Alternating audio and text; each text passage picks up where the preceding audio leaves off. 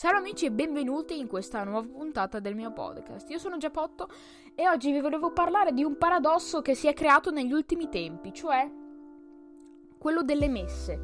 Negli ultimi tempi si è creato appunto questo paradosso che le messe si si può andare alle messe, si può ancora praticare la fede, però moltissime attività sono state chiuse.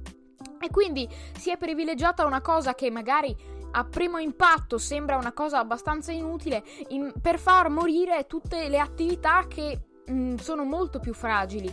Però mh, mm, io in realtà non sono d'accordo con questo pensiero comune, quindi volevo un po' spiegarvi. La, questa scelta, mm, secondo me, è stata fatta perché la fede, principalmente, è rifugio per alcune persone durante questo difficile periodo.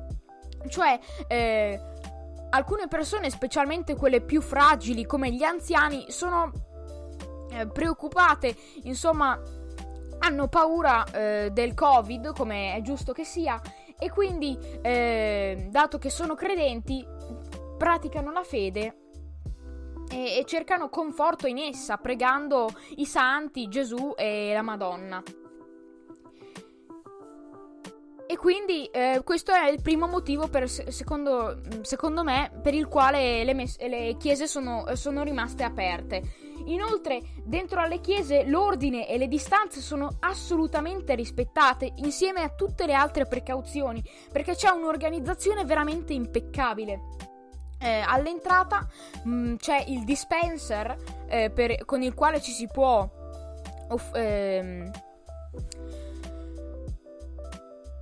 ci si può igienizzare da soli e in alcune chiese più grandi, diciamoci, c'è anche un addetto ai lavori che è messo lì apposta per dire alle persone dove possono sedersi e dove invece no, mentre in quelle più piccole eh, si, ci si basa sulla ragionevolezza delle persone.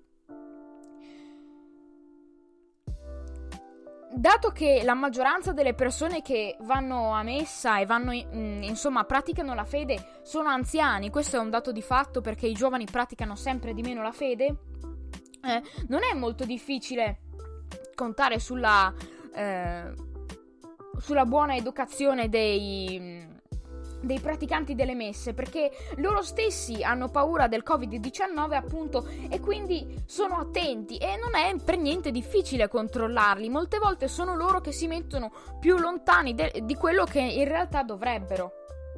Quindi, secondo me, la possibilità di contagio è veramente bassissima.